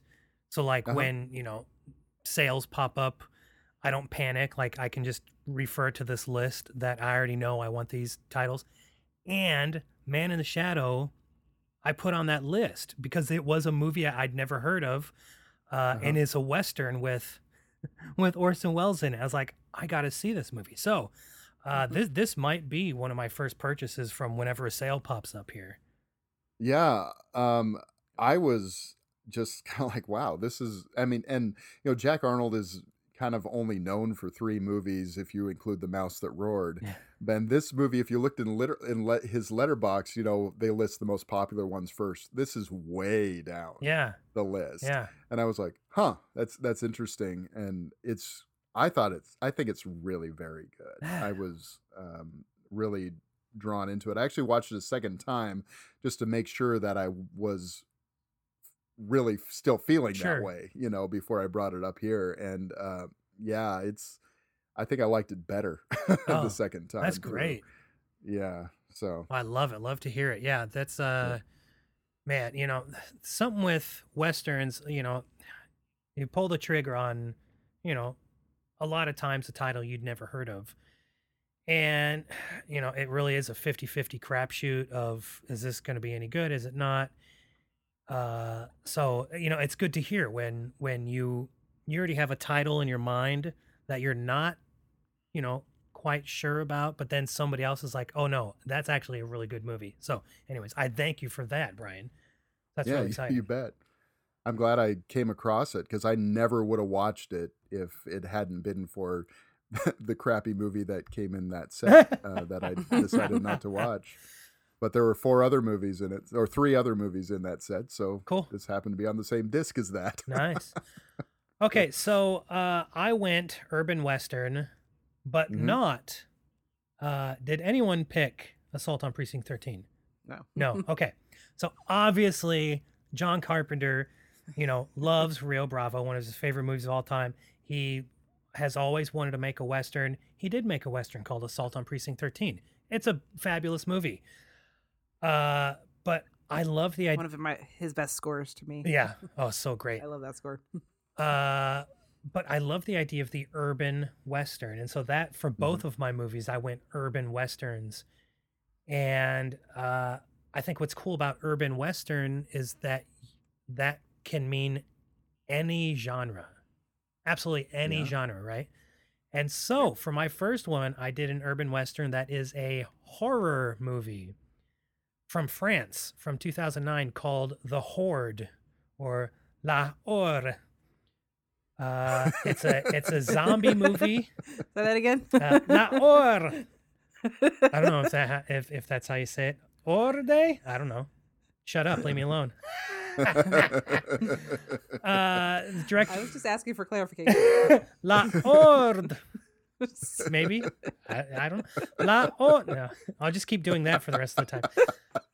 Uh, the directors are Yannick Dahan and Benjamin Rocher, and uh, so it opens at the funeral of uh, a cop, and so then these his like partners or, or fellow, you know, narc unit cops go and talk to the guy's either widow or mom. I can't really tell, but the woman says, you know, get his, you know, get revenge, avenge his death.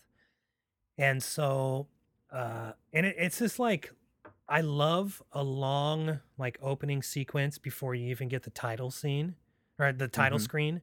So it, it's like seven and a half minutes of this, like, kind of backstory of, of what we're going to do.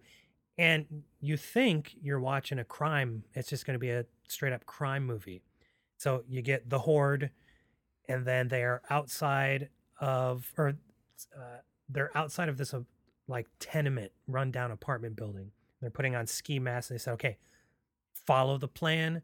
Don't divert. This is what we're doing. So they go in there and like they're gonna kill these gangsters that killed their partner, their friend.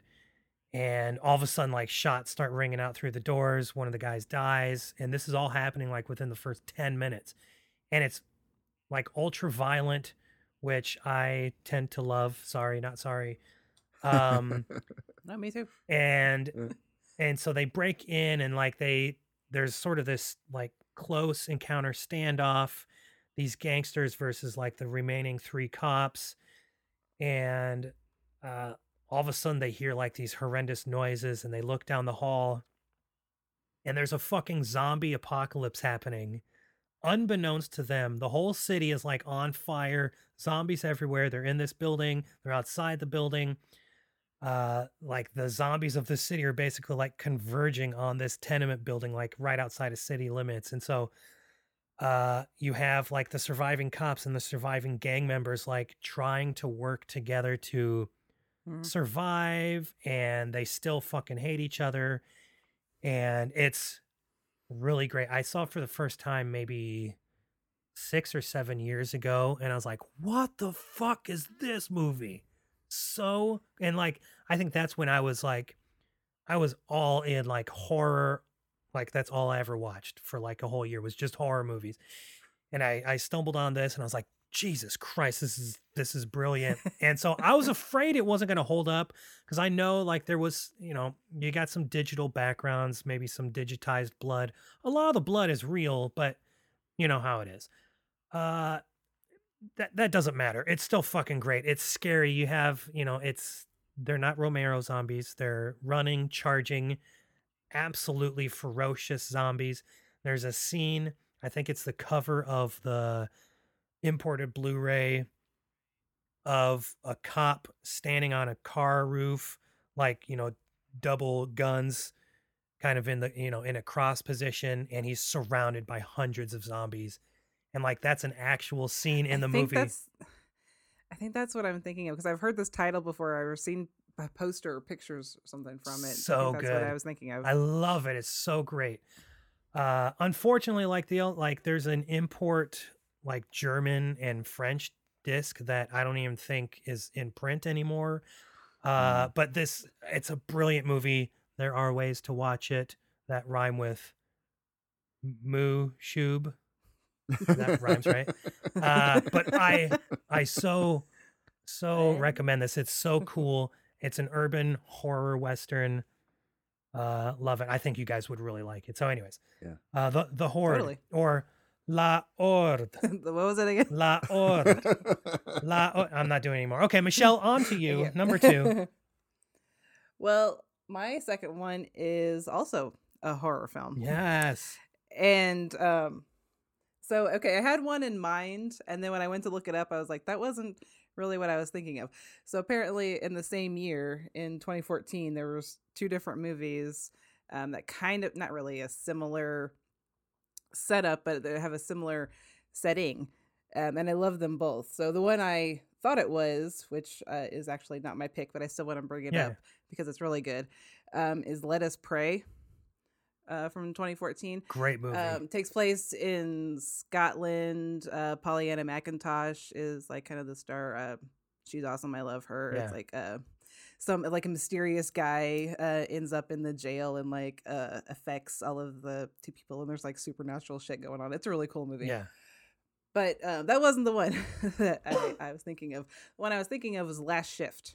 Oh God, um, another great also one. from 2014 yeah. um, from Anthony DiBlasi. Yeah. Um, this is such a cool little movie, and maybe it doesn't really have a whole lot to do with Rio Bravo. I was more th- because I was thinking Rio Bravo like Assault. took place more inside the jail. Yeah, yeah, yeah. That's kind of why I was thinking of this one, but um, I think it still could work. It's fun. Absolutely. Yeah. Um, so it's a young woman. She's a w- rookie, like police officer who's spending the the last shift um, at this uh, police station that's going to be permanently closed after after she's done, and like again, spooky shit happens. Brian, have you seen this? No, Oh, so good. I have. Well, guess not. what? There's there's cult shit in it. So exactly. Which is You like the magic word for cult both of us. Yes. had me at That's the magic shit. word. Yeah. um lots of um but if you're a fan of ghost stories and stuff too i mean it's got some really cool imagery i haven't i didn't get a chance to rewatch it um since the first time i saw it actually but uh it's such a good movie one of the best scenes is um she spends most of the time alone and she just like sees spooky stuff or um, she gets um, scary phone calls from someone who says that she's like just escaped from this cult and she needs help or something but all the calls are supposed to be routed to the new police station um, but then one of the best scenes is when um, another cop shows up who is supposedly there to check on her um, but uh, there's a nice little turn at the end of that scene that is just so fucking perfect. So if you've never seen um, Last Shift, absolutely recommend this one. yeah, that So good. The the song that the girls in the cult sing, like that, it's an earworm. Of course, it's not in my ear right now because I haven't seen it for a few years. But My Yeah, I haven't either. rifle, my pony, and me. That one? yeah, that's that one. Yeah, that's right. That's yeah, okay. I've had that song stuck in my head ever since. Right? yeah, the last shift is so freaking awesome. I love that movie. That was probably Yeah. the I probably stumbled on that the year that I was like horror all the time. So that was another one. Man, I love it. Good choice. All right, Brian. Thank you. Okay, so I'm gonna throw out a couple of titles that uh, I didn't use. Yeah. Don't um, cheat. because that's Oh. what I do. Um, when when I was thinking along the lines of you know the siege movie idea, I was like, I'm gonna do a pick that would make Lindsay Wilkins proud and do a Yeah. schlock and awe kind of pick. Um, and I'm going to pair this, which I was thinking is a siege movie, with From Dusk Till Dawn. Oh, that'd be good. Which, which okay, I, I got I got to say. So Lindsay, if you're listening, which I hope you are, I hope that makes you proud. Anyway, but that's that's not what I'm picking. Then I was like, okay, if it was going to work out to do westerns written by women, I was going to do The Man Who Loved Cat Dancing, uh, which is Burt Reynolds um, and uh, Jack Warden and all sorts of folks in a in a really kind of a really good romantic western. You know, the romance between uh, Burt Reynolds and Jack Warden. Uh, yeah, you know, it's mustaches. hot. right? It's, it is hot. Um, no, um, I can't remember the actress's name, and I, I don't have it in front of me. But I I apologize for that. But it's a really good movie. I actually had it's a it's a title that I'd heard for a long time, uh, and then Elric Kane. Is that somebody's recomm- name in the movie? Cat Huh? dancing? No, Is that it- somebody's the- name in the movie? What does that no, mean? that's not his name. Okay. That's that's his that's his lost love's name. Ah. Is cat oh, dancing, Okay. and he. uh I was it's- picturing a cat dancing. Sorry. Yeah, I was yeah. like, what? yeah, um, but Elric Kane recommended that um, as one of his discoveries uh, this Okay. for 2021, Oh. uh, and it got me to to take a take a look at it, and it's it's quite good. cool. Um, but what I chose um, to go, and I think this is just a gut feeling. I don't know if it really fits with this or not. Um, but and I almost would never pick a movie this new. but from 2021, uh, Old Henry. Old um, Henry. Yeah, Old Henry, direct written and directed by Potsy Ponciroli. Yeah, anyway, it stars Tim Blake Nelson, Oh yeah, yeah, yeah. Henry, this as literally old Henry. Um, and he and his son um, work this farm. Uh, his wife has died, and um, he on his one day they're out working the field, and a horse wanders onto their property, and the saddle is covered with blood. And so he goes off and he follows the track and he finds um, this guy who's been shot in the chest barely alive, and a satchel full of money. And he brings them both back to the house. And uh, he seems to really know what he's doing to sort of uh, bring this guy back to health. Okay. And um, it's so it's just sort of discovering who and and then the people who shot this guy sort of who are apparently um lawmen uh follow him. They they track him down at this, this house. And no one is necessarily what they seem. That's the thing about it. You know it's it's um and there's a really kind of brilliant reason why Tim Blake Nelson is cast in this role that I never saw coming. Ooh. And when it's revealed, I was like, Tim Blake Nelson is great in this, no matter what. Yeah. But then when that reveal happens, you're like, oh my gosh, that is brilliant. Okay. That's what that was my reaction at least.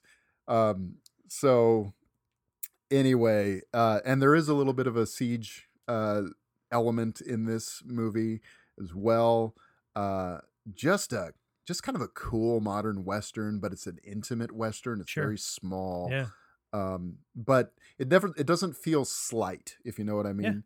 Um, so it it it you've and it's not you know just like in the desert setting you know that you always see. It's kind of it's the Oklahoma territory, but there are woods and there are rivers and there are that kind of thing. Yeah. And so Ooh, Stephen um, Dorff is in it. Stephen Dorff. Stephen yeah. Dorff, Trace Atkins. Trace Atkins. Uh, yeah, I mean it's and honestly, watching this, the only actor that I recognized as who they were was was Tim Blake Nelson. Everyone else, I was like, oh, I didn't even think about it being uh, these these other actors, Oh, just wow. because they just sort of melt into these roles. Yeah. and um, it's. I was really impressed with this. I thought this was a really terrific movie, and I hope it gains some audience um, now that you know it's out on home video. Now it's uh, I we got the disc. It's a Shout Factory disc Oh, uh, from from Walmart for like fifteen bucks. yeah. and it wasn't bad at all uh, for the cost. Um, I mean, it's just a t- really good movie, Oh, and shit. um, I was I was I never thought that I would put a movie this new with this, but something about it just feels right. Yeah. And I don't know if there's really Okay. connection, but it's a good movie that I hope people will seek out and see. Well, I, I love the idea of pairing something new with something old. Yeah. Um, and man, like newer westerns, of the newer westerns that I've seen, like ones that came out in the past five years, say, I, Yeah. I haven't not liked any of them. I loved every single one of them I've watched. And uh, you know, it's it's sort of a, a genre that has never gone away, but they, you know, it, it- it's like filmmakers today are sort of updating uh the western and Mhm. changing it just a little bit Yep. just a little bit you know i think there's uh i can't remember what the hell the name of the this other australian western is that i, I recommended back on season one with daniel epler but like modern westerns man like i, I love seeing them it's great that they're still Oh, around you know Yeah, and you know, it seems like with the newest westerns, there's just there's so much care. It's like if I'm the western has been done so much. If I'm gonna do it, I'm gonna do it different. I'm gonna do something that people haven't seen. You know, and I, I or or that's the hope. It seems like with a lot of these Yeah. um, these movies that are coming along. Yeah, That's why I liked In a Valley of Violence so much because right. it's like which it- I haven't it's like seen yet, but it felt like someone who yeah. just like really wanted to make a western and really wanted to have fun with it, but also get it right. yeah right yeah uh And we're gonna be covering, I think, if we stick with our plan, I think we're gonna be covering a modern western uh, ooh later this year. on our show. Brian's face. What? Brian doesn't remember. I don't remember which one. Tell me off air. Tell me Uh, off mic. the the the western that I was the Australian western I was trying to think of For our earlier. remakes episode. Oh, right, right, right, right. Yeah, sorry. Yes, you're right. Uh, Yeah. It's called Lucky Country from Kriv Stenders. It's a it's a great Australian western. Um, okay, so for my second and final pick, uh, another urban western, and uh, I was gonna go with um, where's it at? Where's it at? I'm turning away from my microphone. I'm back. Here I am. Uh, the setup behind you. I, I I'm just watching behind you this whole time. What well, you I got back I like there, it. so. I like all my stuff here, so I can turn around and reference. Yeah. Like I can't Yeah. remember what the fuck that's called, so I'm just gonna grab the thing. Anyways, it's a movie called. Oh, that's why you guys could see uh, the movies I held up before that Clint Eastwood box set because you weren't in the jungle thing that I was in. God damn it! Uh, little peek behind the curtain, my bad. Anyways, You know, s- it's it's amazing that you picked this one. That's one I thought about checking out for this. what Fort Apache, the Bronx? Yes. Oh, it's oh, it's great. So yeah. I Because I've seen the original Fort Apache. Yeah. Uh, you know, and the whole that whole trilogy of uh, of uh, John Ford, John Wayne, uh, uh, cavalry westerns. Oh, uh, sure. And, and and and you know, so those were popping into my head, and I thought of of the one you of Fort Apache, the Bronx too, is one that I've been wanting to see for a long time. So this isn't really any. And by the way, this is not my official pick. I'm just dropping other Okay. titles too because the more movies we get to talk about, the better. Anyways, Yeah. Fort Apache, the Bronx isn't really related to those like the Fort Apache Oh, movie. right. I know. I know. I Um, know. But But uh, you know, anyone that knows me knows I'm obsessed with '80s cop movies, and so this is one of the early ones from 1981. Um, and it stars Paul Newman in in you know a sort of a later role for him, and Danny Aiello, who's going to be in my official pick. Um, All right. and uh, oh shit, what's uh, Ken Wahl, uh, and uh, who's Santa Claus? He just died from uh, Ed, Ed Asner, Edward Asner. Uh, Santa Claus? He just Santa died. Claus. Sorry, kids. Santa Oh, Claus, he that's just died. good. That's what? Uh, anyways, say that. so say that Santa Claus is dead. so I, I was gonna go with that, but it's not um it, as great of a movie as it is. I really love it. Uh, it's not exactly what I was looking for. I was looking for more of a you know defending my territory type of thing, like a, a Death Wish three, right? Uh, where he moves, Paul Kersey moves back the- to New York, and he moves into that shitty apartment building, and Yeah, that building. I love that one. and yeah, he's he's defending against the gangs there. So, anyways, that's sort of the the mood I was going for, uh, and so I went with John Flynn's Defiance from 1980, starring the great Jan Michael Vincent and uh, Teresa Saldana is in there. She is Michael Chiklis's wife in The Commish, if you remember that. Uh, Danny Aiello, like I said, Art Carney is in there a little bit. Love Oh, I Art love Carney. Art Carney. Uh, but I mean, this is essentially Death Wish three before Death Wish three came out because it, Death Wish three came out like five years later, I think, Mhm. um, or maybe three years. Anyways, uh, Jan Michael Vincent plays this uh, seaman who has been like let go of his job, and so he's kind of waiting around the city for uh, his next gig, and he rents this shitty apartment in this shitty building full of you know decent people uh, who can't afford any better, and so like he befriends the local loudmouth played by Danny Aiello. Uh, he ends up betting the hottie from upstairs, Teresa Saldana. Uh, he befriends this kid who lives in the building, and like you know, they start a, a garden bed up on on the roof of the apartment building, and then he he uh, he befriends the bodega owner uh, around the corner, played by Art Carney. And so J. Michael Vincent, he kind of runs afoul of the Souls, the gang who kind of runs the neighborhood, and they've terrorized. Everybody knows, like you don't fuck with the Souls. They're terror. You know they, we just give them whatever they want. And so he, J. Michael Vincent, reluctantly takes it upon himself because he's kind of begrudging the whole movie because he's not supposed to be there. He's supposed to be on the ship, but he's just waiting for his next gig and it's not coming. He's not, it's not coming. and he's stuck in this, you know, crap hole. And so begrudgingly he takes it upon himself to lead his neighbors in defending their building, their neighborhood. And uh it's it's a lot of fun. This was another one that I first heard about on the Revenge episode of Pure Cinema Podcast. That's like their third or fourth episode ever. So years Yeah. ago. My favorite Uh, episodes. Yeah, it's so good.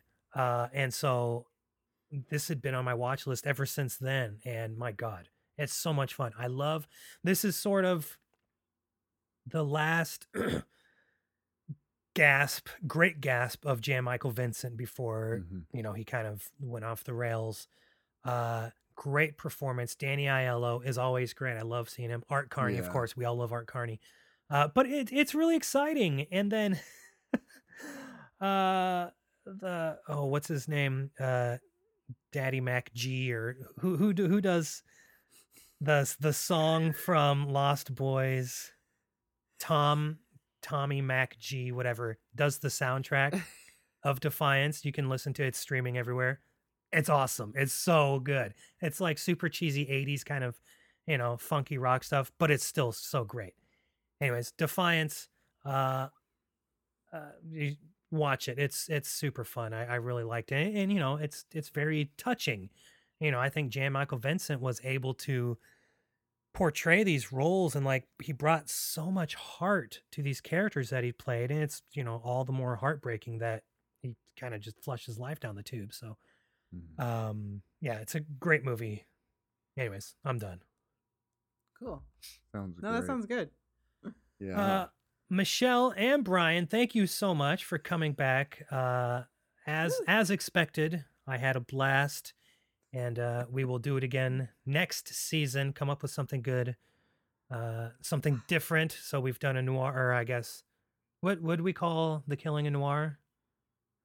It's noir adjacent. Adjacent. Okay, Ish. we've done a western. So I think you know what's next, Michelle. I, th- you know, we'll see. We'll see if it's still there by the time I uh, Oh, approach no. you guys. Ah. I'm not gonna make. God. I'm. I. I, I Alright. promised myself I wouldn't force her to watch that movie.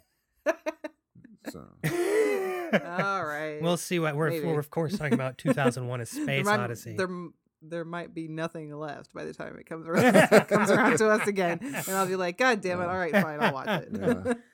Uh, anyways, bedtime for Bonzo. that's right. Yeah, eventually we're gonna get there. Uh, all right, let's start with uh, Michelle. Where can people find you online? Uh, you can find me on Twitter at Michelle in Aiken. And Brian. Uh, at Brian D Kuiper on Twitter. Most exciting handle ever. And Movies for Life, of course, Dude, that's mine too. Yeah. on Twitter. You you are also Brian D. Kuiper. no, but but we're both name, middle initial, last name. Uh, as Why for friends. as for this show, you can find us on Twitter and Instagram at Cult Movies Pod. You can follow me at AK Donnelly. Almost. That's not my last name though. On Twitter, Instagram, and Letterboxd. That's A K D O N E, two L's and a Y. Next week, Vinny Tuccieri. Did you guys know Vinny but better? His last name is Tuccieri. Did you know that?